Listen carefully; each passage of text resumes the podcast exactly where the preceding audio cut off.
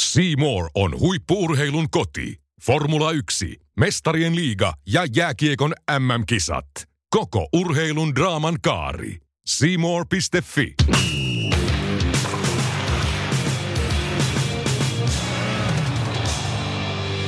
Hei kotimeisteri, nyt on luvassa moottorin pärinää tuutin täydeltä. Tämän viikon vieraana selostaja legenda Matti Kyllönen. Mistä kaikki lähti? Mitä muistoja Kyllösellä on Häkkisen uran alkuvuosista? Entä millaista oli, kun F1-huuma oli Suomessa kuumimmillaan? Näihin ja moniin muihin kysymyksiin yhteistyössä Semoren kanssa. Vastauksia etsimässä myös tuttuun tapaan meisterit. Minä Teppo Laakso. Ja minä Julius Sorinen. Ja mehän olemme Sporttimeisterit.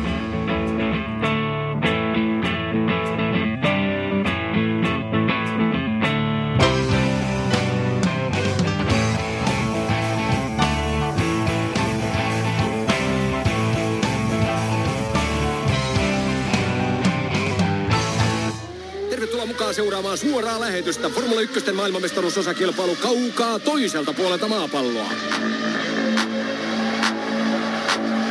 Schumacher, Coulthard, Häkkinen, Irvine, Villeneuve. Starttivalot vaihtuvat. Nyt kaikki irti. Mika Häkkinen.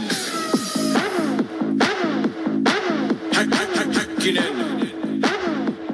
Näin siinä monia legendaarisia formula-nimiä, formula-ääniä myöskin, ja näitähän pääsitte seuraamaan sitten Seemorella. Siellä on nyt katsottavissa yli 40 suomalaiskuljettajaa voittamaa F1-kisaa. Lisäksi myöskin Seemorella tällainen kymmenosainen dokumenttisarja historian takasiivellä. Siinä käsitellään myös näitä mieleenpainuneita suomalaissuorituksia. Myöskin MTV3 puolella nähdään muutamia kisoja, ja eilen nähtiin siellä Japanin GP 1998, mikä Häkkisen ensimmäinen maailmanmestaruus, ja meillä on nyt langan päässä mies, joka tuon kilpailun selosteli, Matti Kyllönen. Matti, tervetuloa. No kiitoksia ja mukavaa päivää. Oli aikamoinen ylläri eilen. En etukäteen tiennyt hölmöyksissä, en katsonut mitään lehtitietoja eikä TV-opastietoja ja sitten tulosruudun perään vaan, niin oikein pysähdyin, kun tein jotain tietokonehommia, että hei, mistä se puhuu? Ja sen jälkeen sitten mä tajusin, että hetkinen. Ja sehän tuli sitten niin kuin kokonaan sieltä, että oli se semmoinen niin kuin äärimmäisen tunneherkkä juttu ja ihan loppuun asti piti jännittää, voittaako Mika. Nimenomaan. Kyllä, kyllä. Mahtava Onko- juttu oli. Onko tullut palautetta jo tuosta tuoreeltaan? Varmaan monille on tullut hyvin, hyvin nostalgisia fiiliksiä. No on tullut aika iso määräkin palautuksia ja palautetta siitä, että, että todella niin isot fiilarit ja paikat, missä on ollut, kun tuo lähetys oli ja kaikkea tällaista. Että monet on muistellut sitä äärimmäisellä lämmöllä. Se oli kyllä mm, äärimmäisen iso suomalaiseen urheiluhistoriaan piirittynyt hetki. Millaista tuota oli katsoa tuota kisaa näin 20 vuoden jälkeen? Siitä on aika paljon vettä ehtinyt virrata tuon jälkeen, mutta se, se on, siitä ollaan varmaan kaikki samaa mieltä edelleen, että olihan se aika huikea draamankaari, mikä siinä kisassa nähtiin ihan heti ensimmäisistä lähdöistä lähtien. kaikella tavalla niin kuin ihan äärimmäisen, äärimmäisen dramaattinen kilpailu ja sitten onnellinen loppu. Mutta äh, se itse kun oikein kuuntelin sitä, niin tietysti heittäydyin vähän niin kuin ulkopuoliseksi, niin palautui kaikkia niitä asioita mieleen, miten se valmistautuminen siihen kilpailuun tapahtui ja minkälainen se jännitys oli. Ja kyllä sen tosta niin eilisestä lähetyksestä niin selvästi aisti, aisti ja vielä palautui mieliin niin kuin ihan tuonne selkärankaan asti, että se jännitys oli ihan kerta kaikkiaan kova. Ja, ja tota, vielä se, että me joudun niin yksin aloittaa ja vedin aika pitkään sitä ennen kuin kekesi tehti sieltä gridiltä lähtöruudukosta mukaan ja päästiin yhdessä tekemään joku tuossa jo kysyikin, että ehdittekö juomaan edes niistä vesipulloista, mitä Keke toi tullessaan sinne, sinne koppiin, niin ei varmaan ehditty. Sen vaan muistaa, että happi meinasi loppua monta kertaa ja piti nousta seisomaan oikein ja vetää tosi syvää henkeä ja avata välillä ovea ja et se, oli, se oli yhtä paatosta ja, ja, ja se jännitys, se oli vaan niin kerta kaikkia käsin kosketeltava, että kun siinä oli lähtötilanteessa aina siihen asti, kun se sumi rengas, rengas räjähti ja sumi keskeytti, niin se oli, oli ihan käsittämättömän kova. Ja sen jälkeen se oli oikeastaan niin kuin laulamista vaan siihen suuntaan, että hyvin tässä käy. Koska Mikallahan, Mikallahan oli niin kuin selkeä pistejohto ennen sitä, että se sumin keskeytys vaan sitten niin kuin kyllä varmisti sen, että nyt saa tuulettaa. Vielä pystytkö palaamaan, sanoit tuossa aikaisemmin, että, että tuli muistoja mieleen, miten valmistaudut siihen kisaan, miten lähditte kohti sitä kilpailua, niin pystytkö jotenkin viemään meitä vielä muistoissa taaksepäin, että minkälaista se oli ne ajat ennen sitä kisaa, hetki ennen kisaa, se valmistautuminen siihen, siihen jännitysnäytelmään? Kyllähän se oli semmoisessa flowssa, flow-tilassa olemista, että että sitä, sitä niin kuin havainnoi koko ajan kyllä, mitä ympärillä tapahtuu, mutta sä olit niin kuin poissa siitä. Eli, eli edelliset päivät on ollut niin kuin semmoista huippulatautumista, asioihin perehtymistä, vielä vapaiden harjoitusta seuraamista, aikaa jo seuraamista. Sekin oli ihan, ihan äärimmäisen jännittävä juttu. Ja, ja sitten se lauantai-illan meno hotellille – uppoutuminen vielä kaikkiin niihin muistiinpanoihin ja niiden täydentäminen. Mä muistan, että mä otin sellaisinkin rohkeuden vielä, että mä kirjoitin etukäteen molemmille Sumille sekä Häkkiselle tämmöisen maailmanmestaruusliturgian ja ihan muutamia rivejä valmiiksi ja sitten se huomasin vaan, että kaikki se työntekeminen venähti jo yli puolen yön ja, ja nukkumaankin piti päästä, koska piti olla ehdottomasti virkeänä seuraavana päivänä on, on niin kuin tulossa maailman suurin päivä suurin piirtein. Kaikkia kyllä. tällaisia asioita kyllä eilen niin kuin palautui siinä mieleen, että minkälainen se valmistautumisprosessi oikein oli. Sitten oli todella, kun radalle meni, niin, niin, niin se ihan säkenöi sormenpäissä. Siinä oli niin paljon paljon jännitettä ja vaikka siinä yritettiin etukäteen Kekenkin kanssa viilata vähän strategiaa, miten toimitaan, miten pelataan tämä juttu, niin, niin me, mä en muista niistä keskusteluista sitten kun meni koppiin, niin juurikaan mitään. Että se oli, oli vaan niin kuin semmoista ajan tappamista ja sitten odottaa sitä, että koska hanat saa avata. Ja sitten sit kun lähetys lähti, niin sitten tässä oli yhtä virtaa.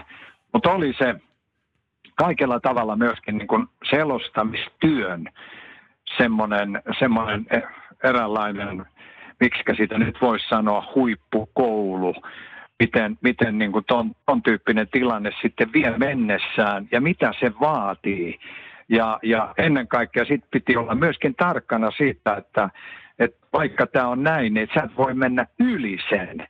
Että sun pitää elää edelleen siinä samalla tavalla, kun sä oot niitä aikaisempia kisoja tehnyt, jotta, jotta se kokonaisuus pysyy hanskassa. Että siinä on sitten se liiallisen latautumisen, niin kuin urheilijollakin me, menee niin, niin tota, ylikunnan puolelle, niin saattaa mennä överiksi. Mutta onneksi, onneksi pystyttiin niin molemmin puolin Keken kanssa vetämään sitten, että siinä oli se perusasia kunnossa ja, ja tilanne, tilanteen seuraaminen ja, ja, ja, ja kaikki tällaiset, niin se meni ihan, ihan sitten sillä lailla kohtuu kelpoisesti. Ja ennen kaikkea sen kilpailun ja Mikaan loistavien suoritusten siivittämänä, niin kyllähän siinä Mikahan se suurin sankari ja ne monet muutkin sillä, sinä päivänä siellä radalla niin oli. Matti Kyllönen tänään sporttimaistereissa vieraana. Jos mietitään Matti sun formulahistoriaa, myöskin suomalaista formulahistoriaa, niin toi Kekeruusperin tarina, se on tietysti hieno, miten kovalla työllä hän aikanaan pääsi sieltä sitten parempaan talliin, jopa maailman mestariksi. Ja Kekekin nuoruudessa asui aika pienellä seudulla Iisalmessa. Ja sieltä on Monakoon aika pitkä matka, mutta Matti, jos me nyt, nyt susta puhutaan ennen kaikkea, niin säkin sieltä Savitaipaleen lähistöltä oot lähtöisin ja päätynyt sieltä sitten Monakoon ja suureen maailmaan asti jopa formuloiden kanssa, niin on se sullakin ollut aika pitkä matka. No joo, kyllä. Kekellä to, tosin ihan eri latua. Että mulla se kulki niin kuin, niin kuin eri töiden ja tapahtumien kautta. Ja muistan, muistan hyvin niitä, niitä hetkiä, kun itse sain pienen purasun moottoriurheiluun. Se tapahtui Simo Lampisen avustamana. Ja ensin, ensin tuli mukaan rallit ja rallikrossit. Simo oli, meillä oli Cooperilla töissä, Simo oli siellä meidän, meidän sponsoroitava kohde.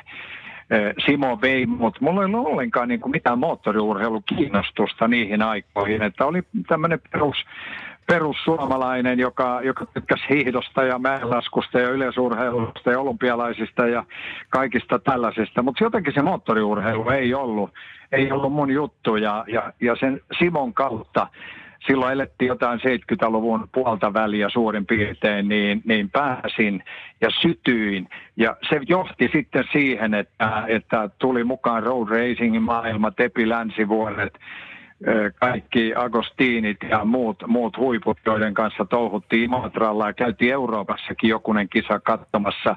Mutta sitten puuttu se viimeinen, joka oli niinku kaiken, kaiken clue, Formula 1. Ja kun sitten sinne joskus ensimmäisen kerran, mahtoi olla 79 tai 80 pääsin, niin kyllähän se oli sitten semmoinen niin kuin eräänlainen tämmöisen fanituksen huipennus. Olin toimittajana, tein toimittajan työtä, se vei tavallaan niin kuin eteenpäin ja, ja, ja johdatti niihin. Tehtiin Kekestä ensimmäinen TV-ohjelma ja muistan, kun astuin Zolderin, Zolderin eh, radan varikolta sille rata-alueelle. Varovasti kokeilin jalalla sitä asfaltin pintaa. Tämä on se kaikkein pyhin, kaikkein kovin juttu. Ja se oli, se oli todella. Ja siitä sitten oikeastaan siivet lähti viemään eteenpäin aika isollakin vauhdilla. 85 sitten hyppäsi ensimmäisen kerran koppiin ja Markku Vainikan Ylen, Ylen ison päällikön silloisen houkuttelemana ja aloitettiin Jussi Varjosaari hyppäs kommentaattorin ruoriin.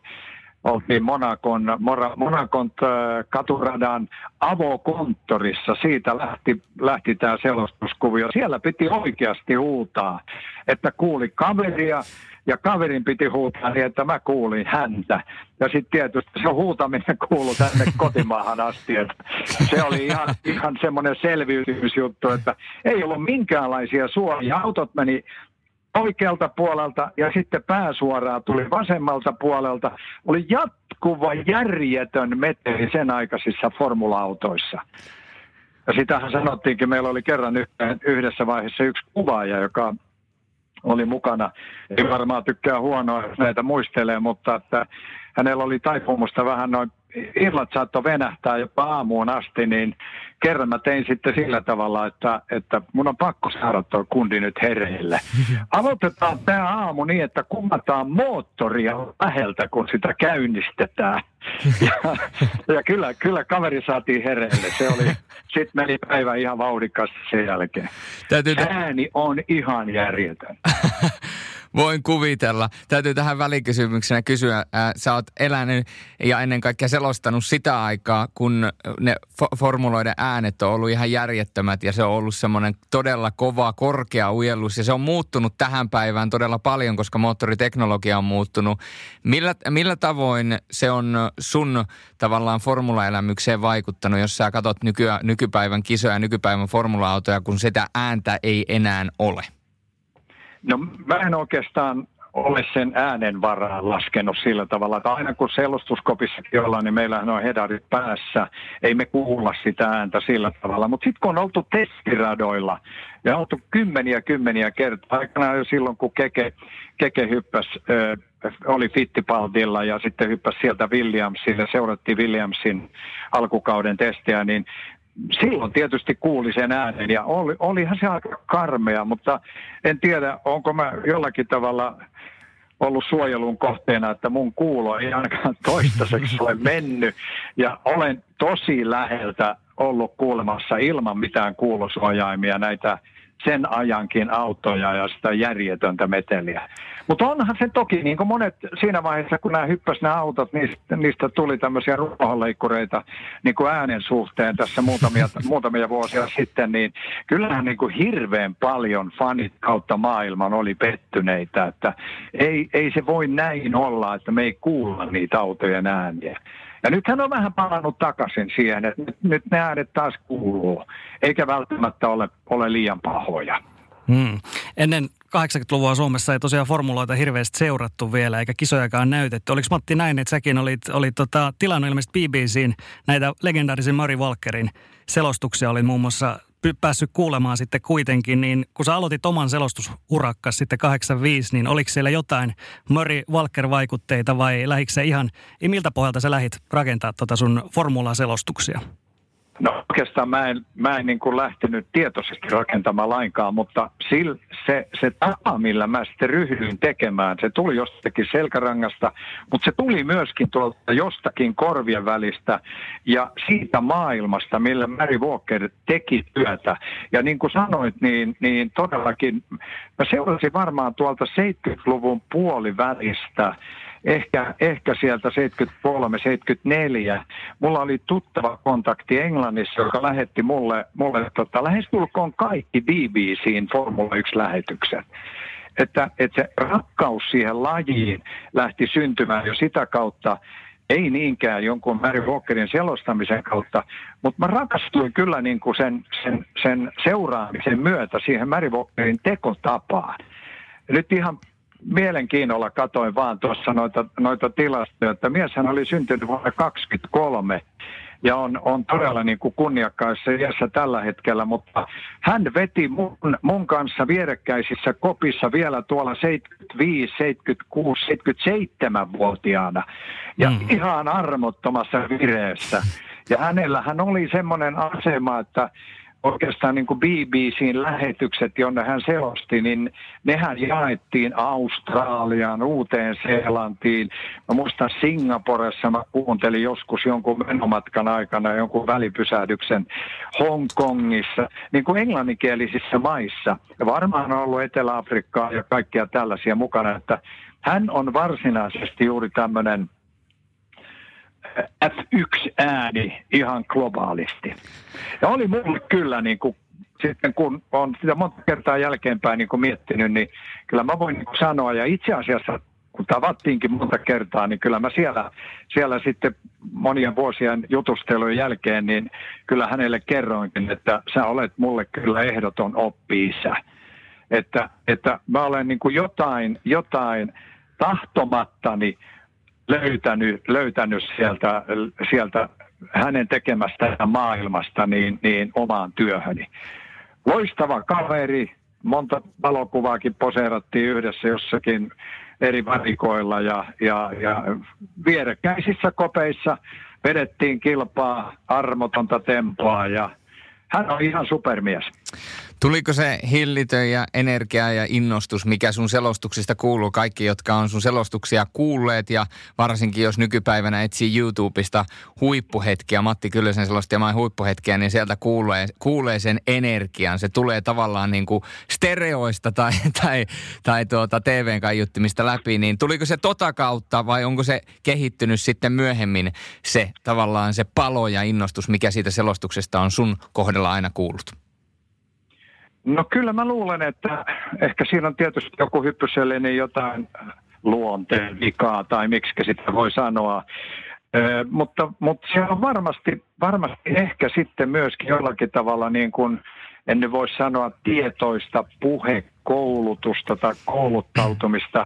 Mä aikanaan oli kirkollisessa työssä ja muistan joskus armeija-aikana, kun niin saamaristi päähän kaiken maailman alikersantit ja muut ja kun mulla oli, oli kirkollinen koulutus, niin se oli mulla, mulla semmoinen tietyn tyyppinen helpottava hetki, kun oli jotakin tämän tyyppisiä järjettömiä, järjettömiä niin kuin tämmöisiä alikersantti-uhoja ympärillä ja muuta, että mä sain pitää iltahartauden.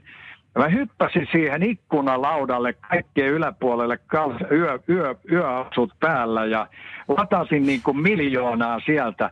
Siinä oli just sitä niin kuin, ehkä sitä oikeaa niin kuin puhetyylin ja rytmin ja ajatuksen opettamista ja opit, opettelua. Ja sitten tietysti kun jossakin tuolla kirkossa on saarnannut aikanaan, niin siinä on ollut just sama homma, että sun pitää olla innostunut, sun pitää tietää, mistä sä puhut – sun pitää opetella kaikki se, mistä sä niin haluat muille kertoa. Ja jopa miettiä myös tosi tarkkaan se, että missä siinä on se jutun juoni tai se clue, mihin, mihin sun pitää se kliimaksi ajaa. Ja tämä on niin kuin aika lailla hyvin verrannollinen juuri tähän selostustyöhön, että siellä se kliimaksi voi tulla niin kuin puskan takaa ihan yllättää, mutta sun pitää olla se valmius, että lähdet lataamaan ja heräät heti siihen. Tuossahan ei nyt pidä arvostella millään tavalla niin kuin mihinkään suuntaan ja itsekin syyllistynyt, mutta ö, joskus on ollut sellaisia tilanteita ja muistan, että joku kanava päällikkökin kerran sanoi, että kun hän myöhästyi, tämä tapahtui joskus, kun mä olin jo lopettanut, kun hän myöhästyi, myöhästyi siellä lähetyksestä hyppäsi puolivälissä vasta mukaan, niin hän kuuli jo sellaista äänestä, että suomalaiset on keskeyttänyt.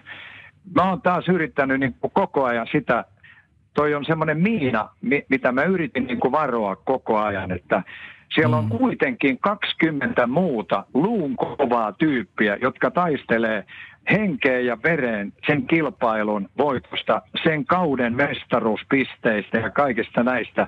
Kyllähän se kirveli ihan sairaasti, kun joku Häkkinen keskeyttää Montsassa ja oli hakemassa ensimmäistä suomalaisvoittoa. Ja sitten me nähdään, kun se itkee siellä kyykyllään metsässä.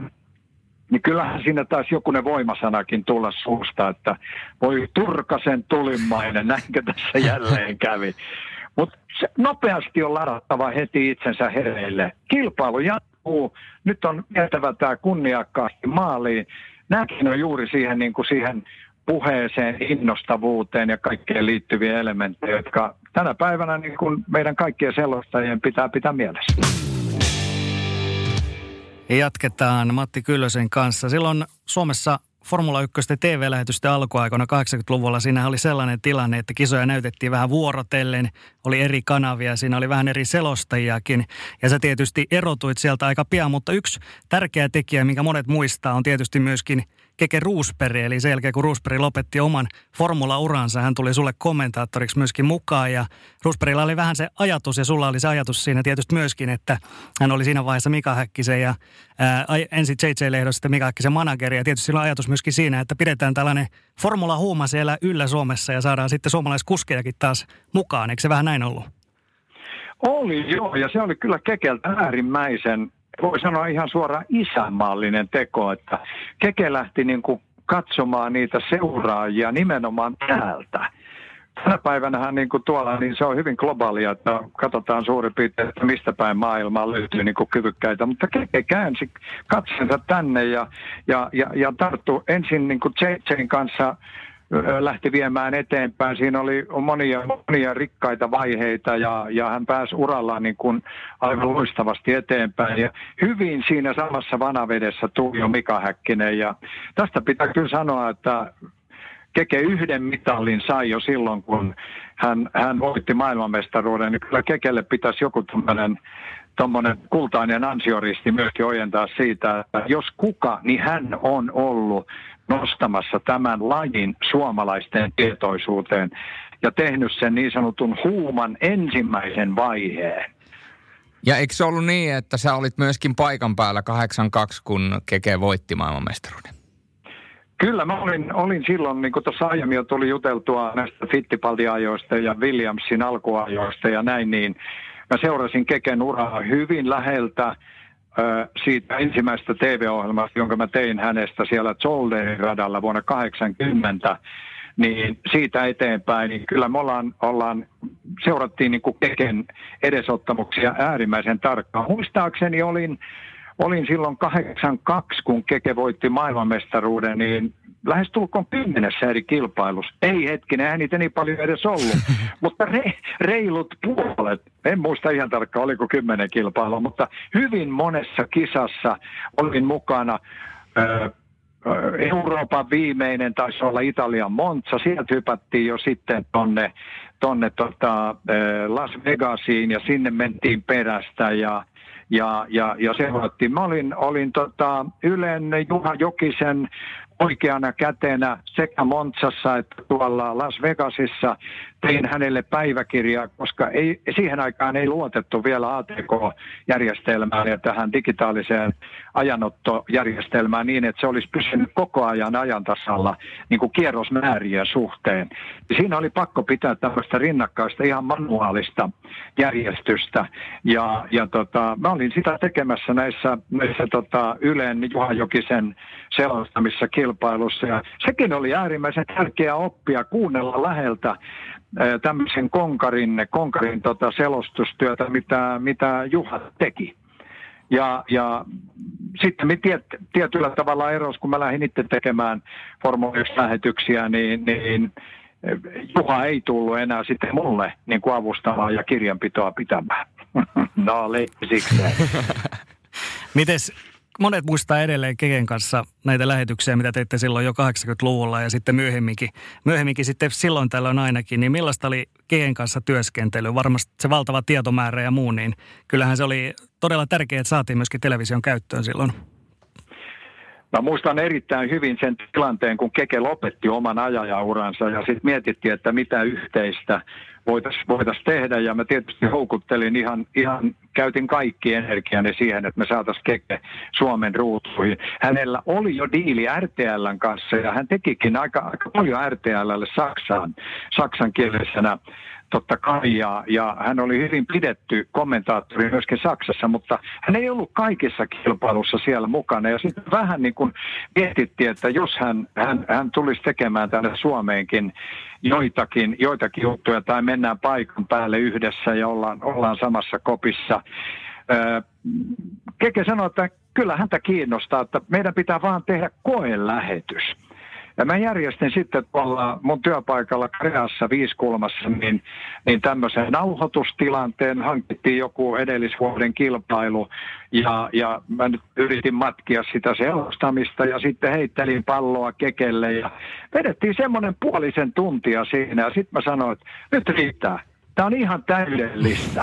Sä oot ihan täydellinen kommentaattori ja sun tietopankki kaikki aivan viimeisen päälle. Nyt ei mietitä enempää muuta kuin otetaan kalenterit esiin ja aletaan katsoa, että mikä kisa otetaan ekana.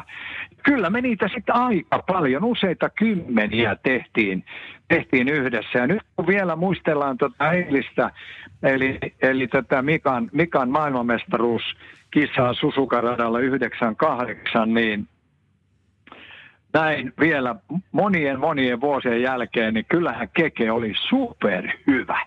Aivan kerta kaikkiaan äärimmäisen hyvä tuommoisessa kilpailussa, vaikka hänellä oli, niin kuin hän itsekin sanoi sit lähetyksen jälkeen, jälkeen, että jännitys oli ihan käsittämättömän kova.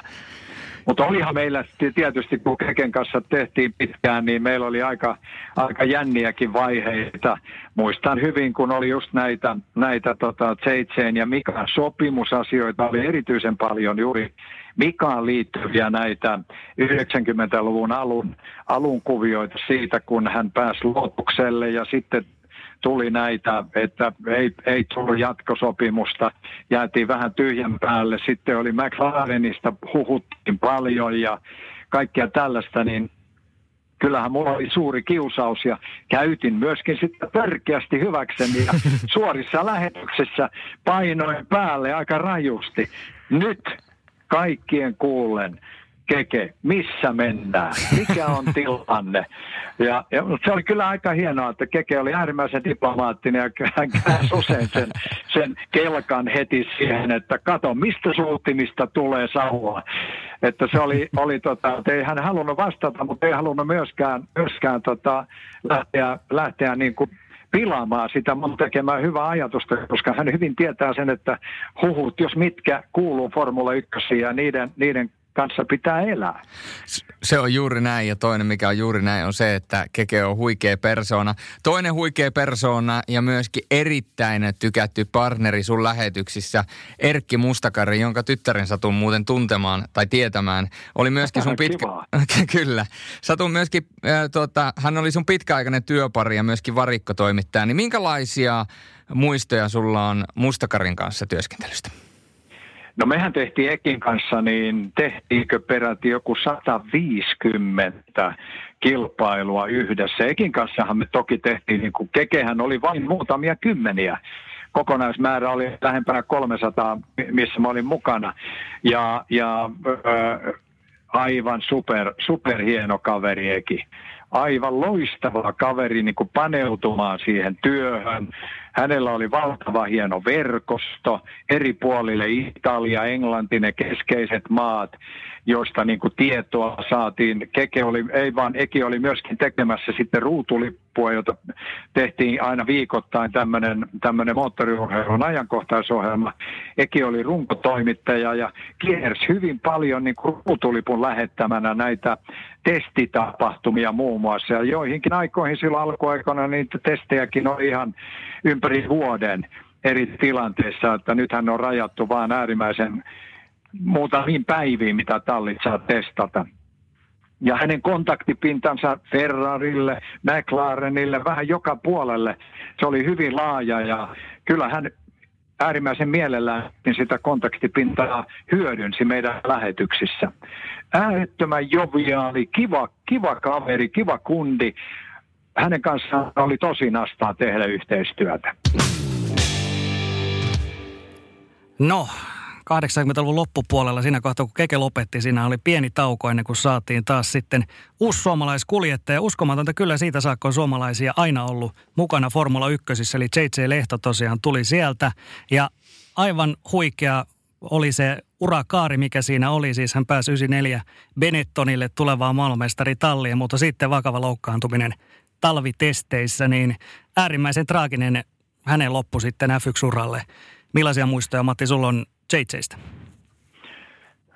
JJ loistava kaveri. Viimeksi tehtiin, viime vuonna tehtiin naisten formulasarjaa. Hän oli kommentaattorina ja Jyken kanssa mä oon tehnyt myöskin Formula 1-lähetyksiä. En muista kuinka paljon, mutta erittäin paljon. Jykähän on ihan, ihan superlahjakkuus myöskin. Sen tieto, hänen tietopankkinsa näissä kuvioissa niin on, on ihan vertaansa vailla ne vuodet silloin, kun Jykä tuli mukaan, niin oli tietysti ihan kiva aikaa, kun pääsi hänen tutustumaan ja näki, miten valoisasta, valoisasta kaverista on kysymys. Ja sitten ne vaiheet, niin kuin nousta porras portaalta eteenpäin ja mä muistan sen hetken, kun, kun tota, saatiin vielä vielä se oli ruutulippu oltiin tekemässä ja oli niin kuin äärettömän iso tarve saada jotain vahvistettua tietoa nyt siitä Benetton sopimuksesta. Meillä oli Italiassa yksi kaveri, joka, joka tota, teki myöskin Ylelle, Ylelle sieltä uutisraportteja, niin sain hänet valjastettua Mä muistan, mä olin kerran suihkussa, se taisi olla meidän lähetyspäivä ja puhelin soi ja sieltä soittaa tämä kaveri Roomasta nyt tarvitaan tuplapalkka suurin piirtein. No mitä, mitä nyt? Nyt on varmaa tietoa. Voitte kertoa tänään. Mä ei vitsi, ei voi, ei mistään muualta ole. Mutta sun on luotettavaa minuun. No lähdettiin siitä, että nyt ollaan niin, kuin niin kova uutisen päällä ja sata varmaa ja me paukuteltiin silloin seitsemän Benetton sopimus auki. Ja se oli, oli kova juttu. Sittenhän se virallistettiin muutama päivä sen jälkeen tuli nämä, nämä viralliset, viralliset uutiset ja meiltäkin meni Suomesta aika paljon mediaväkeä paikalle. Siellä oli Sumit ja siellä oli Verstappenit ja, ja tota, JJ tietysti isossa roolissa hymyilevänä kuin naantalin aurinko totta kai uransa huipulla ja se oli ihan, ihan loistavaa. Mutta sitten heti ihan järjetön kohtalon, kohtalon puuttuminen peliin niin, että että tulee tämmöinen, ja viimeisiä hetkiä, viimein, tämä oli peräti ihan viimeinen kierros päivän päätteeksi Silverstonein, se kirottu mutka siellä ihan lähtösuoran jälkeen vedetään vielä ne vinkurat ja sitten on se suoran pää. Ja auto karkaa käsistä ja, ja peli on pelattu ja se, se oli niin kuin ihan, ja tietysti siihen niin kuin aina formuloissa, niin pelin henkeen kuuluu se järjetön salaaminen mitään uutta tietoa ei oikein tahdota saada. Ja, ja mä muistan siinäkin oli semmoinen aika lailla dramaattinen, dramaattinen kuvio, että tähän niin kuin Keken, Keken loistavat yhteydet antoi sitten niin kuin sen mahdollisuuden. Me saatiin puhelinnumero, Toki sillä lailla, että se puhelinnumerokin oli niin, että me emme saaneet soittaa, vaan meille tuli Keken Suomessa oleva luottokaveri äh, tarkkaamoon. Tehtiin jälleen sitten seuraavaa ruutulippua. Ja, ja tämä onnettomuus oli tapahtunut muistaakseni perjantaina, torstai-perjantai-ilta. Kukaan ei tiedä mitään. Meillä on lähetys sitten taas sunnuntaina. Ja me saatiin junailtua näin, että me saadaan Zeittein haastattelu Ja se oli ihan käsittämättömän hieno juttu. Mä oon kuunnellut se monta kertaa jälkeenkin päin. Seitse on siellä sairaalassa ja kertoo, joo, joo, kaikki ihan hyvin, että ei tässä mitään ihmeempää. Päästään varmaan jo aikalla ensi viikolla seuraavalla jatkamaan testejä. Vähän on ollut kipuja ja kaikkea tällaista. Jälkeenpäin Seitse on kertonut, että, että hän oli kyllä aikamoissa pöhnässä, eikä hän välttämättä edes muista tuosta puhelusta yhtään mitään. Et, siinä suhteessa se oli, oli, oli myöskin, että jos oli Mika Häkkisen kanssa mies käy kuolemanporteilla, edelainen onnettomuus nousee sieltä, niin oli myöskin sitten tämä toinen kuljettaja vielä aiemmin, eli J.J. Lehto, niin jouduttiin menemään niin kuin tällaisen synkimmän kuvan kautta. Hän toipui siitä, jollakin tavalla toipui, mutta sitten mentiin Imolan testeihin, jossa hänen piti ensimmäisen kerran ajaa. Ja mä muistan siellä varikolla, kun, kun hän hyppää autoon ja teippaukset on rajuja ja päätä ei, pää ei juuri taivu ja kaikkea tällaisia. Pelättiin ja toivottiin ja uskottiin ja jännitettiin, miten ne kierrostajat kehittyy. Mutta mies tulee varikolle ja pyörittää päätä. Mutta ei hitto onko nyt niin, tästä ei kerta kaikkiaan tule mitään, että ollaanko liian aikaisessa vai onko nyt niin, että niska ei vaan, vaan ole parantunut eikä parane. Ja hän yritti monta kertaa, mutta sitten oli vaan niin kuin pakko heittää pyyhekehään, että ei ainakaan vielä pysty. Mutta sitten hän on kyllä palas, palas radalle ja pystyy ajamaan Benettonilla muutamia kilpailuja, mutta ei, ei juuri, ei juuri niin kuin jälkipolville kerrottavaa. Et se, se oli kyllä niin kuin äärimmäisen murheellinen juttu. Niin paljon kuin me kaikki suomalaiset toivottiin hänelle menestystä, sitä ei vaan tullut. Ja, ja kohtalo puuttu peli näin, näin raskaalla kädellä. Äärettömän valovoimainen, vahva kilpaaja, ja josta olisi tullut vaikka kuinka korkealle etenevä kaveri, jos, jos näin ei olisi käynyt. Mutta minkä teet? Näin se on. Hieno, hieno ura toki sitten muissa sarjoissa, muun muassa Le Mans voitto ja kaikkea JJllä sitten Kyllä. formuloiden jälkeen. Mutta niin kuin Matti sanoi, niin formulat se on, se on tuollaista veitsenterällä menoa kuitenkin. Ja 94 oli ehkä sellainen vuosi, mikä tietysti ihmisille se tuli myöskin eh, kirjaimellisesti siihen jälleen niin kuin tapetille. Niin kuin tiedetään Imolan kisassa ää, Ratzenberger ja Senna menehtyy Ratzenberger aikaa jossa. Ja, ja vaikka se on vähän banaalia sanoa, niin silloin suuri yleisö varmaan tajus myöskin, että tämä on oikeasti tämä on ihan älyttömän vaarallista ja ne marginaalit on niin pienet ja myöskin se arvostus tavallaan kuljettaja kohtaan, se nousi siinä kohtaa ja koko lajia kohtaan, että tämä on niin kuin hyvin totista hommaa. Se oli kyllä eräällä tavalla hyvin käänteen tekevä kilpailu, ihan monelta eri kulmalta katsottuna. Juuri niin kuin sanoit, suuri yleisö varmasti tiedosti tämän lajin – nekin, jotka ei välttämättä ole seurannut, tuli ehkä mukaan. Kyseessä kuitenkin Sennan menehtyminen, kaikkea tällaista tekijää, mutta samalla myöskin käänteen tekevä siitä, että viimeistään silloin ryhdyttiin miettimään kuljettajien turvallisuutta oikein isoilla, isoilla ajatuksilla. Ja saatiinkin paljon parannuksia. Sen jälkeen hän ei ole juurikaan ollut. Hyvin harvinaisia, harvinaisia vakavia loukkaantumisia. Jokunen, onko ollut yksi vai kaksi kuolemaa? kuolema taitaa olla vain yksi kuolematapaus sen jälkeen, joka oli, oli siellä jossakin Japanin Susuka-radalla muutamia, muutamia vuosia sitten. Mutta, mutta se, se, oli, se, se on piirtynyt, voi sanoa niin kuin suureen urheilu, urheilukirjaan kautta maailman, puhumattakaan niin kuin Formula 1 historiasta. Se on, se on piirtynyt isona tapahtumana. Ja kyllähän niin selostajana sitten, kun sitä kopissa, kopissa vietiin läpi, niin kuin ensin perjantaina, perjantaina ajettiin silloin aikaa jo, ja aikaa, jossa Rubens Paricello veti, veti autonsa niin kuin suurin piirtein kylki edellä verkkoihin, verkkoihin ja oli mennä verkkojen yli lähestyttäessä varikkosuoraa loukkaantui siinä, tuli sitten sairaalasta taas radalle. Sitten seuraavana päivänä lauantaina juuri, juuri Ratzenbergerin kuolema, niin silloin alettiin jo ihmettelemään, että mit, mitä nyt oikein niin tapahtuu. Ja sitten sunnuntaina vielä tämä grande katastrofi. Lähtötilanteessa jo kolarointi, jossa Teitseekin oli mukana. Yksi rengas menee katsomoon, siellä loukkaantuu, loukkaantuu ihmisiä Sitten tulee tämä Sennan järkyttävä, järkyttävä ulosajo ja menehtyminen. Se, se oli niin, kuin niin käsittämätöntä, että miksi piti näin tapahtua yhden kilpailuviikonlopun ajan aikana? Miksi piti pysäyttää koko formula-maailma tällaisten tapahtumien ääreen? Se oli, se oli niin kuin ihan, ihan järjettömän kova isku sille lajille, mutta siitä onneksi noustiin tekemällä entistä paremmin näitä turvallisuuteen liittyviä töitä.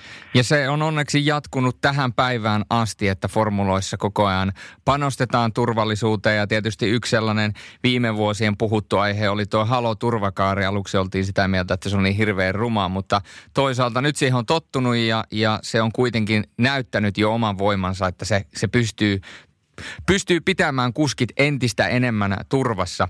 Ja jos me mietitään tuota 94 vuotta ylipäätänsä, 94 vuotta, niin siellä oli myöskin suomalaisittain positiivisia asioita, jotka tietyllä tavalla myöskin peilautuu vielä tähän päivään, kun saatiin muun muassa kolme suomalaista, JJ Häkkinen ja Mika Salo samaan kisaan.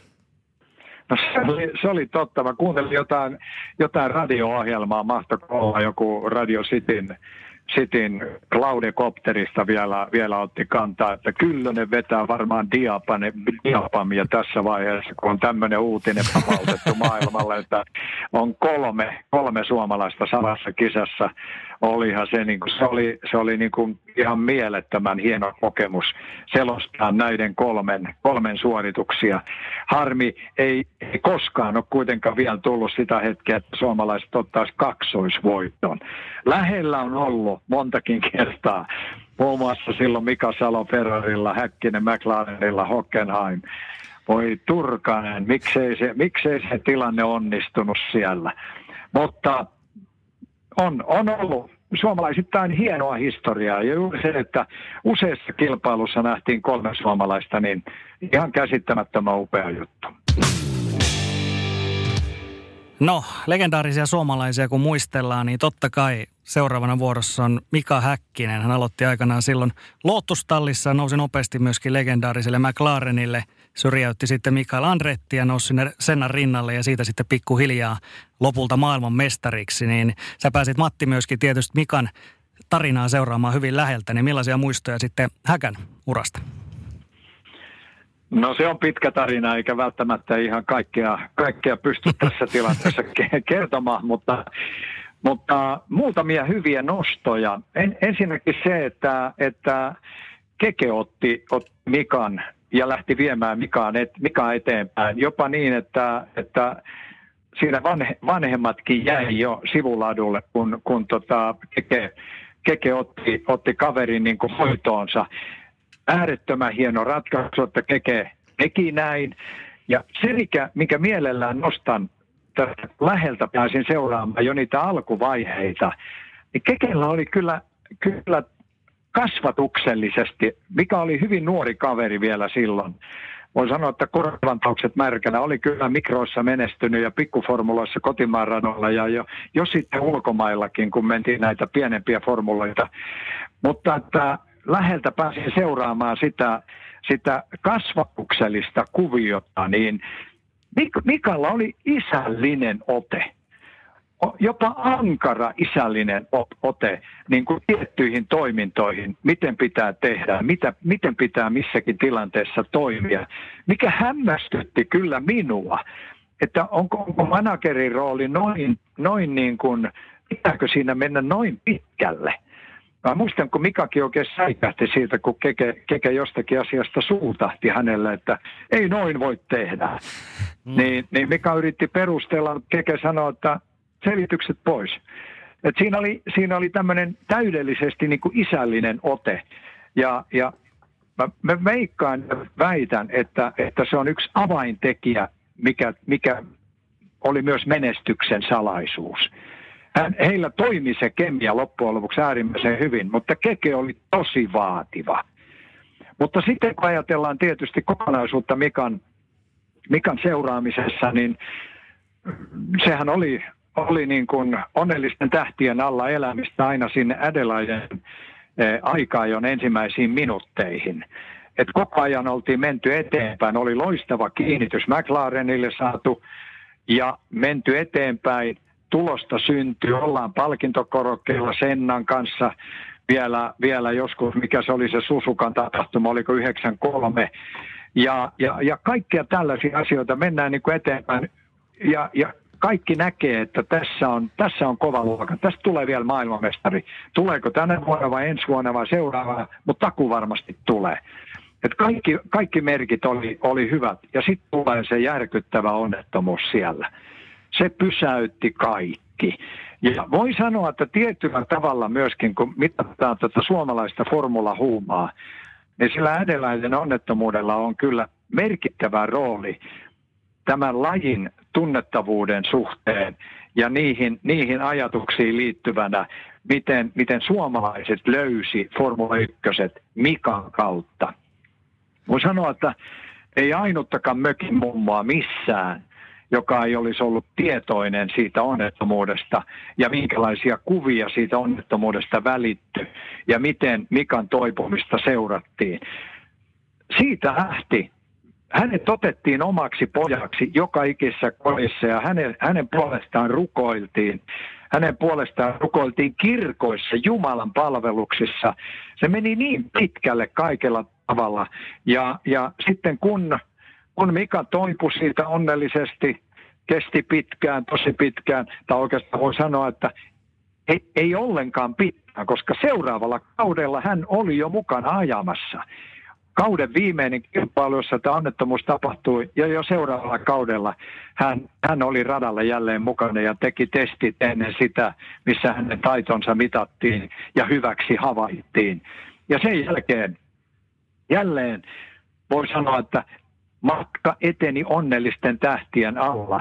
Tosin siellä oli valtavan paljon teknisiä murheita, muistan jossakin Nürburgringin radalla valtavat Mercedes-Benzin vippikatsomot, tuhansia ihmisiä. Ja molemmat autot hyytyy niin kuin perä, perä perään suurin piirtein sen vippikatsomon eteen. Olihan se murhaavaa. Eikö nämä pelit millään kestä? Sitten tulee se ensimmäinen voitto kaikkien onnellisten tapahtumien jälkeen Espanjan Heresissä mekin ehdittiin jo Mustakarin Ekin kanssa tuolla selostuskopissa jo toteamaan, että no ei sitä voittoa tullut vielä tänäkään vuonna. Ja silloin elettiin 97. Mm. Seuraavana vuonna, mikä oli maailmanmestari ja sitä seuraavana vielä toistamiseen. Et kyllä siinä sitten mentiin vauhdilla, kun kaikki palikat boksahti kohdalle ja saatiin se tekniik- tekniikkapuoli varmistettua, että kaikki on ok, koneet kestää ja näin päin pois. Niin Huima tarina, aivan loistava tarina kerta kaikkiaan. Kyllä, ja sullakin Matti selostajana, kun ajattelee, sä oot tosiaan 85 tehnyt ensimmäisen kisan, niin sullakin meni siihen 97 asti ennen kuin saatiin ensimmäinen suomalaisvoitto, ja sitten kaksi seuraavaa vuotta niitä tuli liukuhihnalla, niin, niin sun kannalta myöskin niin kuin varmaan hieno juttu, että, että näin kävi. No ilman, ilman muuta. Kyllähän se oli, oli jos sitä jaksaa tai kuka haluaa kuunnella jostakin löytää se 97 kilpailu, mikä on ensimmäisen voiton, kun ei, ei kenenkään jalat ole maassa, ei lähelläkään. Tilanne vei, kun se tuli puskista, se vei täysin mennessään ja se oli kyllä aivan, aivan jännittävä hurmoksellinen, hurmoksellinen hetki Ekin kanssa. Siellä me itkettiin ja huudettiin, että se oli niin kuin, molemmat vielä oli eletty tämä vaihe, että niin monet kilpailut selostettu ja aina niitä tappioita. Mutta muutamia kertoja palkintokorokkeelle. Seuraavassa taas tappioita ja keskeytyksiä. Milloin on mitäkin? Oli Montsan Montsan äh, jäikö ratti käteen tai mitä siellä oli jossakin. Ja kai siis ihan käsittämättömiä juttuja. Mutta sitten kun tuli se voitto, niin kuin joku sanoikin siellä, taisi olla teke, että että kun sä saat sen voiton, niin seuraavat on varmasti jo helpompia. Sä pystyt asennoitumaan eri tavalla. Sä haet sitä seuraavaa voittoa jo toisenlaisella asenteella. Näin siinä kävi myöskin Mikan kohdalla. Hän hengitti vapaammin ja oli rennompi ja sai ensimmäisen maailmanmestaruuden heti sitten seuraavana vuonna. Niin monesti urheilussa puhutaan siitä, että ensin pitää oppia voittamaan ja uskaltaa voittaa. Ja sitten kun oppii voittamaan ja uskaltaa voittaa ja saa sen ensimmäisen voiton, niin sieltä löytyy sitten se voittamisen DNA pikkuhiljaa. Ja tuo tarina. Ja kun sanoit, että 97 Heresissä ei pysynyt enää jalat maan pinnalla, niin se ei ole välttämättä hirvittävän suuri ihme, kun miettii, minkälaisen vuoristoradan kautta se on tullut. Että ollaan niin kuin jo käyty todella lähellä, ollaan ikään kuin päästy jo melkein lipasemaan, mutta sitten ollaan menty todella alas ja pari kertaa vähän liiankin alas. Ja siellä on niitä surullisia tarinoita. Mutta sitten loppujen lopuksi, kuten sanottua, 9998 tuli peräkkäiset mestaruudet ja tietysti sitä toista niistä tuossa jo heti lähetyksen alussa puitiin. Mutta tietysti myöskin 1999 tulee suomalaisittain muistikuviin siitä, että Mika Salo pääsi tuuraamaan loukkaantunutta Schumacheria ja kyllähän sen, siihenkin tarinaan mahtui aika paljon käänteitä. Oli. Se oli ihan käsittämättömän hieno, hieno vaihe. Myöskin tähän suomalaiseen isoon formulahistoriaan tulee, tulee se Schumacherin onnettomuus. Muistan, muistan hyvin, kuinka se tapahtui siellä Silvestonissa ja, ja jalat, jalat siinä vähän vaurioitu ja hän ei pystynyt ajamaan. Sitten äkki alkaa se huhumylly ja kuin, kuin salamana taivaalta, niin yhtäkkiä kaivetaan Mika Salo niin, niin olihan se sellainen, että ei ole totta, että aivan mieletöntä, mieletöntä tarinaa niin kuin Formula 1 suomalaisittain nyt kirjoitetaan jälleen. Ja sitten Mika menee, mun hyvän ystävän ruutulipputoimittajana pitkään Jukka Mildi oli, oli Mika Salon ö, oikeana kätenä assistenttina. Hän oli mukana Maranellon tapaamisissa ja, ja hoiti kaikkia näitä käytännön asioita. Ja Mika on, Jukka on muutaman kerran niistä jälkeenpäin kertonut, miten, miten huimaa se toiminta oli verrattuna niihin aikaisempiin tiimi, tiimijuttuihin, missä Mika Salo oli ollut Erosilla ja, ja, ja mitä kaikkea niitä oli lohtuksesta alkaen, niin, niin nyt hypättiin sitten niin kuin ihan kahdeksan porrasta korkeammalle vähintään, missä asiat hoidettiin aivan käsittämättömällä jämpti, jämptiydellä. Ja sitten ennen kaikkea tarjotaan kalusto, millä pystytään pelaamaan pelaamaan ja ajamaan voitoista. Mutta kyllähän siihenkin liittyy sitten se mystisyys, mihin en ole vieläkään saanut mitään, mitään niin kuin oikeaa vastausta, että kun taisteltiin kilpailuvoitosta Hockenheimissa ja hän joutui luovuttamaan siellä sen voiton Eddie Irvineille ymmärrettävistä syistä, niin, niin se näköala oli aivan huima. Tiedetään, että hän tulee ajamaan vielä monta kilpailua tämänkin jälkeen. Mennään Unkariin. Se ei liiku mihinkään se nuhapyssy. Että aivan käsittämätön tilanne. Miten voi niin kuin kahden viikon, oliko siinä periaatteessa vain viikon väli, hypätään toiselle kilparadalle. Toki se on vähän mikkihiirirata, mutta rata kuin rata, rata joka tapauksessa, kyllähän se on kaikille sama tilanne. Vaihdetaan niitä säätöjä ja asetuksia ja hypätään, hypätään puikkoihin ja tehdään parasta mahdollista tuosta. Mutta Mika keikkuu koko ajan siellä kymmenen huonommalla puolella kyllä me ihmeteltiin ja ihmetellään sitä edelleenkin. Ja monta kertaa, kun Mikan kanssa juteltu jälkeenpäin, että sanon nyt, mitä siellä oikein tehtiin ja miksi se piti mennä niin. Olisi nyt voinut kuvitella, että Hockenheimissa menetettiin se voitto hallipelin takia, niin olisi nyt seuraavassa kilpailussa sitten voinut kuvitella, että se voitto otetaan sitten ihan, ihan noin niin kuin puoli huolimattomasti, mutta ei käsittämätöntä peliä, todennäköisesti isoa peliä nimenomaan sieltä Ferrarin suunnasta. Kyllä, formuloihin liittyy aina. Voi olla, niin. Niin, ja voi olla, että siinä oli jopa Schumacherilla sormensa pelissä sieltä sairaalavuoteelta, että hän, hän jollakin tavalla jopa kontrolloi, että eipä se mennä liian kovaa siellä sentään, että hän on, hän on sen tallin kunkku. En tiedä. Eikä saa ilkeästi ajatella, mutta kyllähän tällainen ajatus monta kertaa esitettiin. On, ja, ja sitähän on kysytty moneen otteeseen, ja mitä ilmeisimmin ainakin oman käsityksen mukaan on jäänyt siihen käsitykseen, että Salo on myöskin yrittänyt vähän niin kuin sanoa, että häne, hänellä on sopimuksessa sellaiset pykälät, että hän ei voi siitä asiasta puhua, mutta jotenkin sieltä rivien välistä on niin kuin luettavissa, että joku siellä, jotain sellaista siellä tapahtui, mikä jäi myöskin Mikaan tässä tapauksessa Saloa nakertamaan. No näinhän se on, näinhän se on. Kyllä, formuloissa on aina tällaista, siihen liittyy tällainen poliitikointi ja tällainen niin kuin kulissipeli myöskin. Ja, ja Salon kohdalla se nyt valitettavasti johti sitten siihen, että tämä oli hänen suuri mahdollisuus, mutta hän ei nyt sitä sitten pystynyt optimaalisesti hyödyntämään johtuen erinäistä syistä ja sen jälkeen sitten se loppuformula-ura, niin enää ei, ei tullut samanlaista menestymismahdollisuutta Mika Salolle. No näin siinä valitettavasti kävi ja Mika on, on, on tietysti monta kertaa sitä jopa harmitellutkin, että, että niin lähellä siinäkin oltiin, mutta, mutta sitä mahdollisuutta nyt hänelle ei annettu. Ja, ja kyllä mä luulen, että hän vie sen harmituksen hautaan asti, että, että se on, on, on varmasti semmoinen asia, joka Mika harmittaa ihan, ihan läpi elämän. Mika pääsi kuitenkin ajamaan legendaarisella autolla Maranellon punaisella ja pääsi sitä maistamaan. Häkkinen tietysti vei kaiken kloorian siitä vierestä, koska pääsi tietysti sai, sai täysmittaisemman mahdollisuuden ja tietysti Häkkisen urana ne 99 ää, 9-8 kaudet, niin ne jää suomalaiseen formulahistoriaan.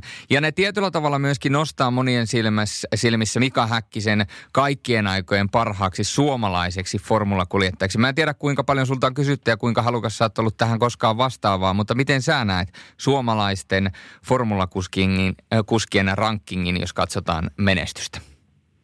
No tohon on helppo vastata. Kyllähän Mika, Mika Häkkinen ilman muuta on, on suomalaisten ykkönen, kun katsotaan pitkällä tähtäimellä. Mutta kyllä siinä vanavedessä ilman muuta sitten tulee, tulee myöskin, on pakko niin peilata vähän historian kautta, niin on sen Keken rooli. 82 maailmanmestaruus ja, ja ensimmäisenä suomalaisena murtaa isoja, isoja jääpatoja täällä ja, ja saa tuhannet ihmiset arvostamaan Formula 1 isona urheilulajina ja, ja, ja näin päin pois. Ja, ja sitten tulee niin kuin selkeästi, sieltä tulee niin kuin muut, muut tekijät sen jälkeen. Mutta että siinä mä sanoisin, että on se kuumin kärki suomalaista formulahistoriaa. Mika Häkkinen ja Keke Roosberg. Sporttimeistereiden voidaan sanoa, että F1-painotteinen jakso vieraana selostajalegenda Matti Kyllönen. Ja me tuossa ollaan puhuttu jo aika paljon vanhoista kuljettajista, ex-kuljettajista. Nykypäivänä edelleen on kuitenkin yksi kuljettaja, joka on ajanut todella pitkään, nimittäin Kimi Räikkönen, joka oli tietyllä tavalla sitten kuitenkin Mika Häkkisen ikään kuin mantelian periä. Ja voidaan sanoa, että Kimi Räikkösen ura on ollut huikea. Siihen on mahtunut myöskin aika paljon vaihtelua. On ollut sapattivuotta, on ollut, on ollut, on ollut siellä rallia, on ollut naskaaria. Mutta aikoinaan, kun Kimi Räikkönen formuloihin tuli Sauberin kautta, niin ainakin tällaiseen käsitykseen Mika Salon kommentit muhun, mu, mut jätti, että vähän puoli väkisin jopa Räikkönen jouduttiin sullomaan Sauberille, mutta sitten kun näytön paikan sai, niin loppu on historia. No, joo, kyllä kieltämättä. Se oli, oli tota hienoa, hienoa vaihetta myöskin sillä tavalla, kun ajatellaan, että, että jopa, jopa niin kuin Bernie Eccleston, Max Mosley, John Todd, ketä kaikkia näitä isoja päälliköitä, niin ne oli niin kuin kaikki kyseenalaistamassa, että eihän tällaisia nassikoita voi ottaa Formula 1 että silloin, silloin Kimi oli niin kuin todellakin hyvin nuori ja ennen kaikkea se ajajakokemus, mikä hänellä oli. Mutta että näytöt oli niin kovia ja sitten taas Sauberin puolella pystyttiin todistamaan, että, että tämä ei ole virheliike ottaa tämä kaveri messiin. Ja loppu onkin sitten historiaa. Peter Sauber sai pidettyä päänsä ja, ja Kimin, Kimi sai pitää paikkansa Sauberilla ja teki tulosta. Ihan, ihan super, super kova lahjakkuus. Mutta kun Kimi uraa sitten tietyllä tavalla katsoo, niin se 2007 maailmanmestaruus, sehän oli ihan, ihan käsittämättömän hieno, vaikka se tuli monien, monien niin kuin vaiheiden kautta ja monien vaiheiden jälkeen.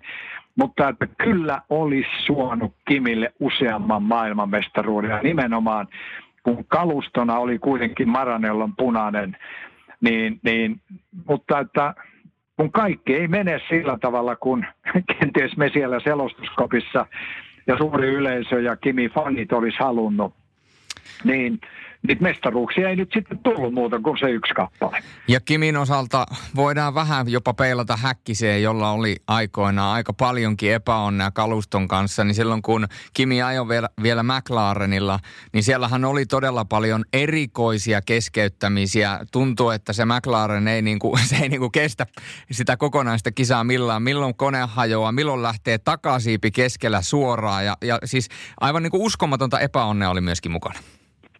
Kieltämättä, ja kyllähän niihin aikoihin aika pitkälle myöskin siellä McLarenin puolella tämmöistä omaa henkistä taistelua käytiin juuri siitä, että onko, onko niin kuin kaikki kaverit siellä tiimissä niin motivoituneita, että virheitä ei tapahdu. Tapahtuu aivan liian paljon inhimillisiä virheitä, ja, ja ne oli sitten katkera pala myöskin Kimille tuossa urakehityksen vaiheessa.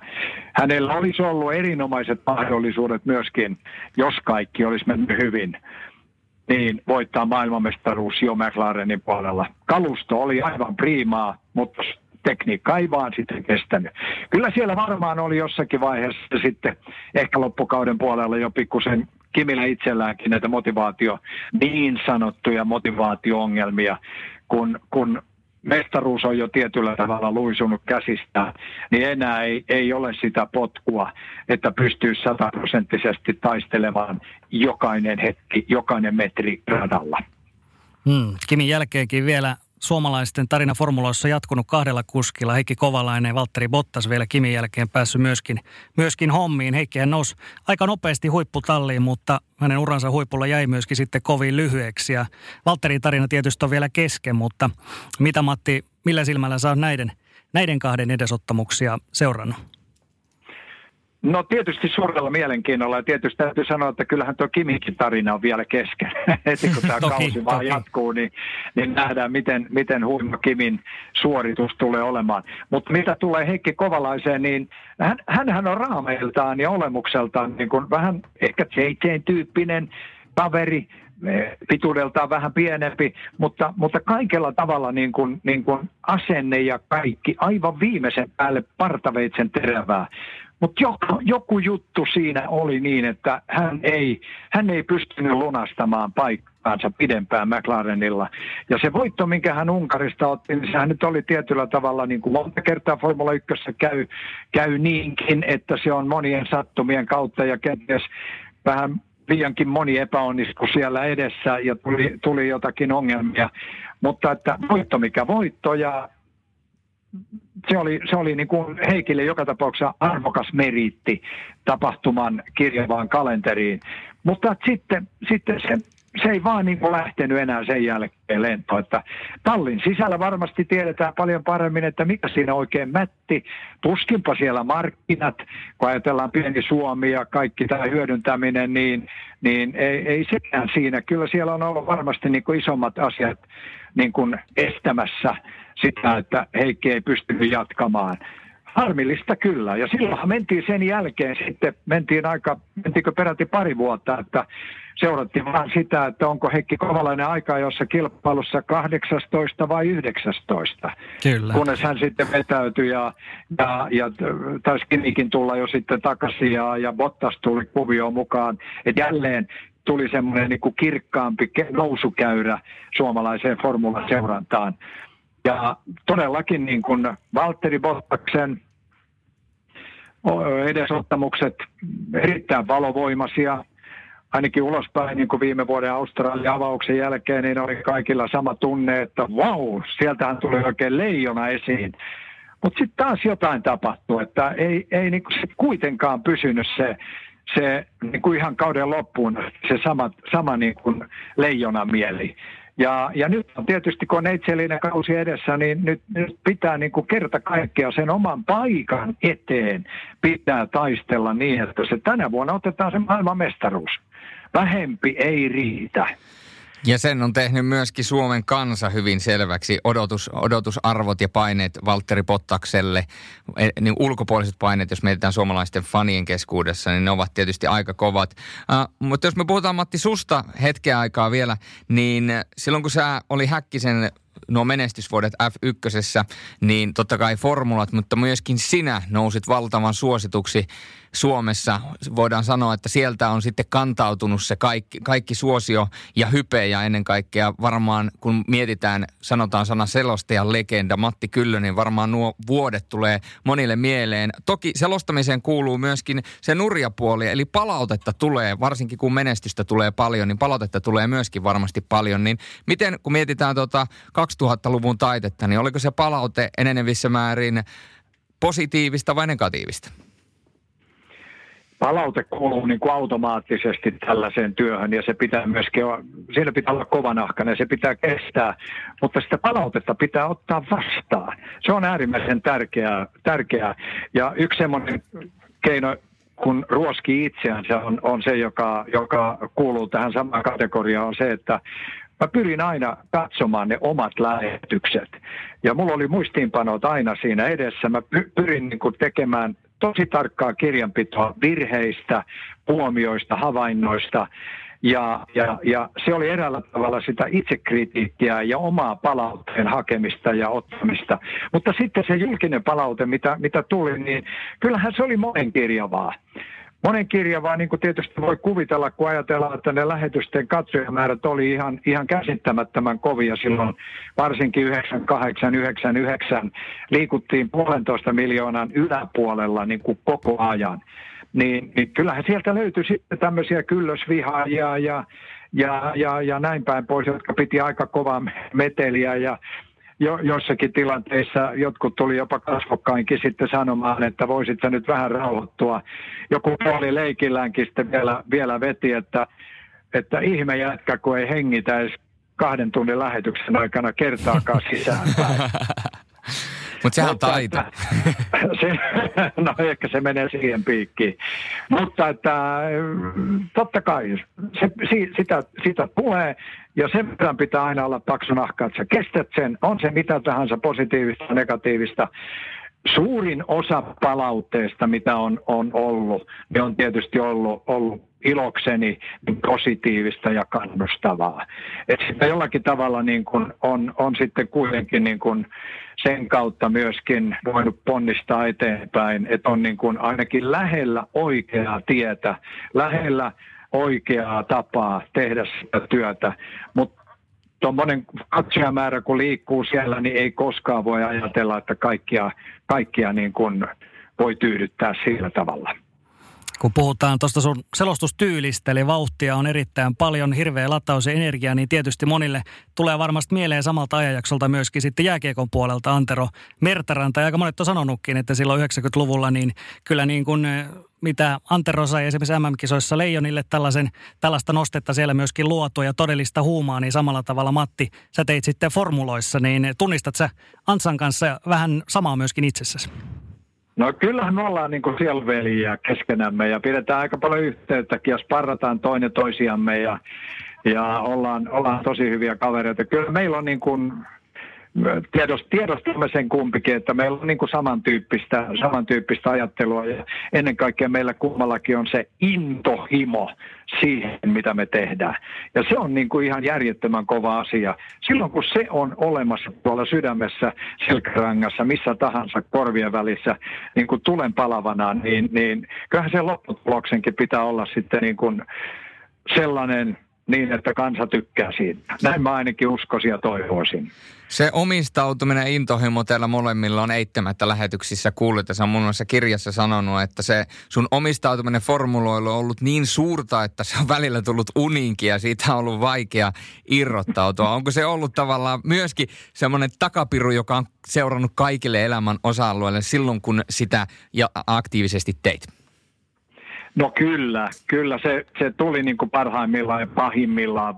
Otetaan nyt vaikka ne 98, 99 kilpailun, ne loppu, loppuhuipennukset, niin kyllähän niitä, ne tapahtumat tuli jo niin kuin, ne tuli uniin, niitä kävi jo unissa läpi, läpi että se oli tietyllä tavalla vähän ärsyttävääkin, kun mulla oli kuitenkin niin kuin oma päätyö missä mä olin kiinni. Ja sitten joudun, joudun niin kuin hirveän paljon reissaamaan siitä, siitä, siitä Krean johtamistyöstä ja, ja, ja, ja näin päin pois, niin vähän aina välillä otti päähän, päähän se, että nyt pitäisi pikkusen rauhoittua myös bisneksen tekemiseen enemmän, ja, mutta onneksi siellä oli niin hyviä, hyviä tekijöitä eri osa-alueilla, että se hommat meni, meni valtavan hienosti siellä eteenpäin.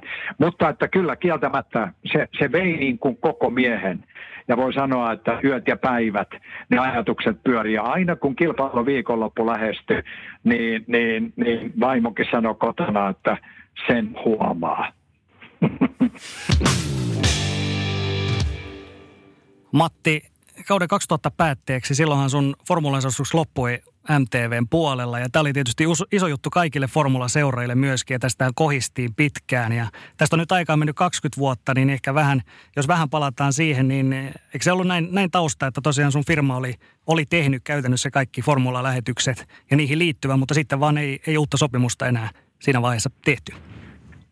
Joo, se oli, oli semmoinen aika mystinen, mystinen vaihe, joka eh, ei ole ihan avautunut edelleenkään, niin kuin, että mitä, mitä siellä oikein, oikein niin kuin kaikella tavalla kulisseissa tapahtuu. Ja, ja mä muistan, kun mä menin kerran, kerran töihin Viiskulmaan, niin mä näin jonkun tuolla Kuusitien kulman ärkioskella, että Matti ei saa enää selostaa. Ja kun mä pääsin töihin, niin mä aloin perkaamaan, että mi, mitä, mitä nyt on tapahtumassa, kun, kun meillä ei ole niin kuin, meillä ei ole ollut vielä niin kuin edes, edes sopimuksista neuvotteluvaihetta ja, ja näin, mutta että siellä on tehty sitten, sitten päätös, päätös, joka, joka tota, oli sitten pitävä, sitä ei millään tavalla pystytty enää muuttamaan, vaikka haluttiin neuvottelupöytään päästä ja, ja näin päin pois, että siellä sitten lop, kyseinen yhtiö halusi lopettaa yhteistyön Kyllösen kanssa ja Kyllösen edustaman yhtiön kanssa. Ja samalla, samalla lähti ruutulippu pois ja, ja, ja kaikki formulatuotannot, että vähän siellä jotakin semmoista tiettyä mystisyyttä, jota ei edes haluttu avata meille, oli. Ja, ja mm, se jää varmasti niin kuin tietyn ratkaisun tehneiden tai tehneen henkilön omaksi tiedokseen sitten, että miksi näin piti käydä. Se... Harmittihan se ihan järjettömästi. Aivan varmasti. Se oli tuolla vi- 50 kaveri kuitenkin ja tavallaan oman selostaja uras huipulla. Ja nyt kun miettii 20 vuotta jälkeenpäin, niin tietyllä tavallahan siinä vedettiin matto jalkojalta. Jäikö siitä sitten kuitenkin vähän hampaankolo? No, kun mä haluan olla joviaali ja katsoa asioita aina sitten positiivisen kautta, niin ei siitä nyt jäänyt. Että se silloin kirveli ihan sairaasti ja, ja, ja näin, mutta sitten kuitenkin niin kuin maailmassa elämä vei eteenpäin. Oli se kuitenkin se oma, oma säännöllinen työ. Mä käytin paljon enemmän energiaa siihen ja niiden asioiden hoitamiseen. Mutta sitten samalla myöskin neuvoteltiin, että onko, onko muita vaihtoehtoja. Sittenhän yhtäkkiä tulikin neuvottelupöydälle Kanan digitaalin eh, tarjous tehdä tätä Bernie Ecclestonin tuottama monikamera TV-lähetystä. Ja mehän tehtiin kaksi vuotta sitä Mustakarinekin kanssa ja yksi lähetyksen helmihetki oli, kun Mika Häkkinen tuli vielä kommentaattoriksi. Tehtiin USA Grand Prix Tukholmasta käsin vielä. Mika oli kommentaattorina sekä aikaa jos että kilpailussa. Ja mun käsittääkseni se taitaa olla edelleenkin ainut kerta, kun Mika on ollut TV-kommentaattorina niin kuin koko ajan selostuskopissa sekä aikaa että kisan suomalaisille katselijoille. Oli hieno aikaa. Ja sitten mikä parasta, niin vielä Yle innostui ja otti meidän ruutulippulähetykset. Sekin käynnistyi sitten viikoittaiseksi tuon tapahtumasarjan jälkeen, että yleensä asioilla on tapana järjestyä ja niin tässäkin sitten asiat meni positiiviseen suuntaan. Ja eikä siinä sitten kaikki, mehän oltiin neuvottelupöydässä aina kun seuraavat Maikkarin äh, formulasopimuskaudet tuli, niin kyllähän me syötiin lounaita ja yritettiin löytää ratkaisuja ja viimein löydettiinkin 2007 ja kyllä ne hyppäs koppiin jälleen ja tehtiin 2007, 8 ja 9 kaikki kilpailut. Ja ne oli silloin siihen aikaan näitä koostelähetyksiä. Muistan, että ensimmäinen koostelähetys, niin niin avauskilpailusta tunnin mittainen tiivis paketti, niin liki 800 000 ihmistä oli mukana. Että kyllähän se formula-huuma eli, eli sitten maksukanavapuolella ja myös vapaalla puolella siihen aikaan erittäin korkealla kierroksella. Kyllä.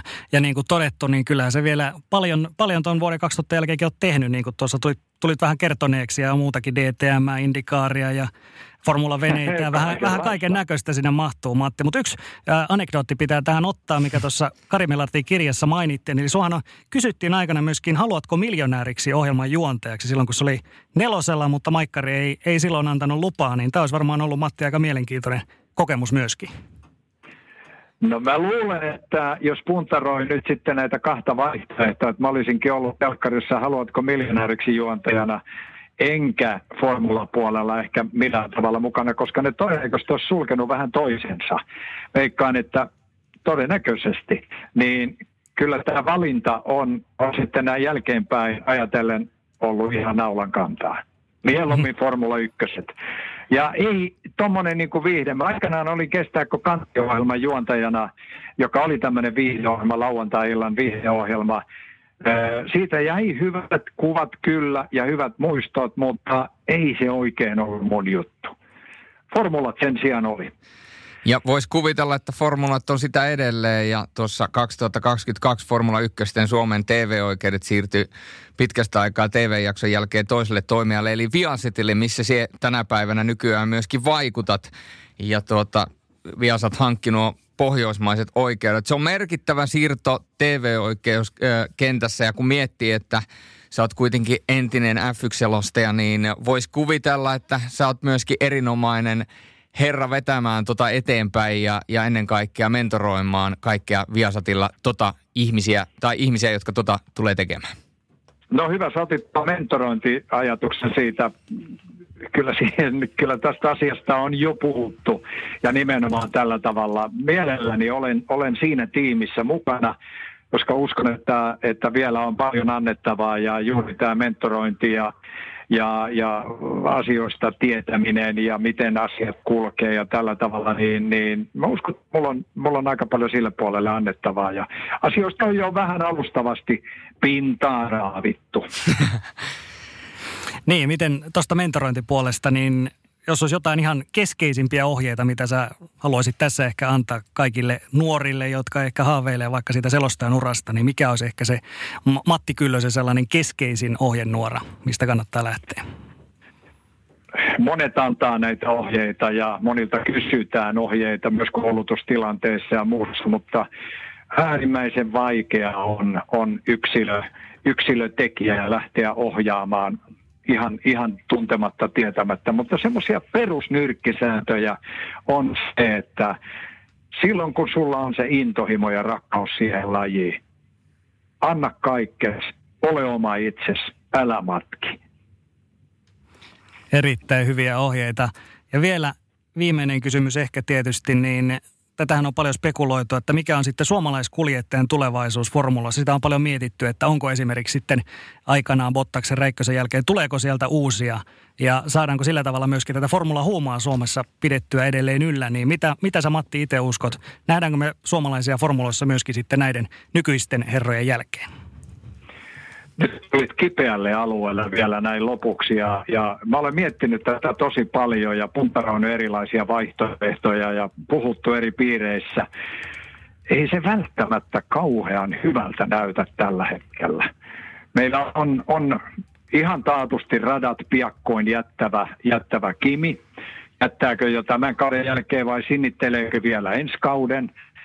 Valtteri Bottas on suuren suuri kysymysmerkki, jos se ei nyt tule niin sanotusti ihan sitä napakymppiä maailmanmestaruutta, jolla voisi varmistaa niin kuin jatkosopimuksen seuraavaan kauteen. Mutta sitten, sitten on todella niin kuin pitkä, pitkä tauko, että mistä löytyy sitten seuraavat. Ja, ja kyllähän tässä väkisin täytyy sanoa, että toivoo niin, että Kimi jatkaisi vielä pitkään – ja Valtteri saa myöskin pidettyä tuon Mersupaketin. Ja, ja sitten sieltä löy, löytyisi vielä Niko Karin kaltaisia nuoria lahjakkuuksia, jotka lähtisivät nousemaan sieltä. Ja joku Häkkisen Mika managerina voisi vielä innostua nostamaan jonkun, jonkun täältä niin kuin seuraavalle tasolle ja viemällä suhteilla eteenpäin, mutta ei se ihan hyvältä näytä tällä hetkellä.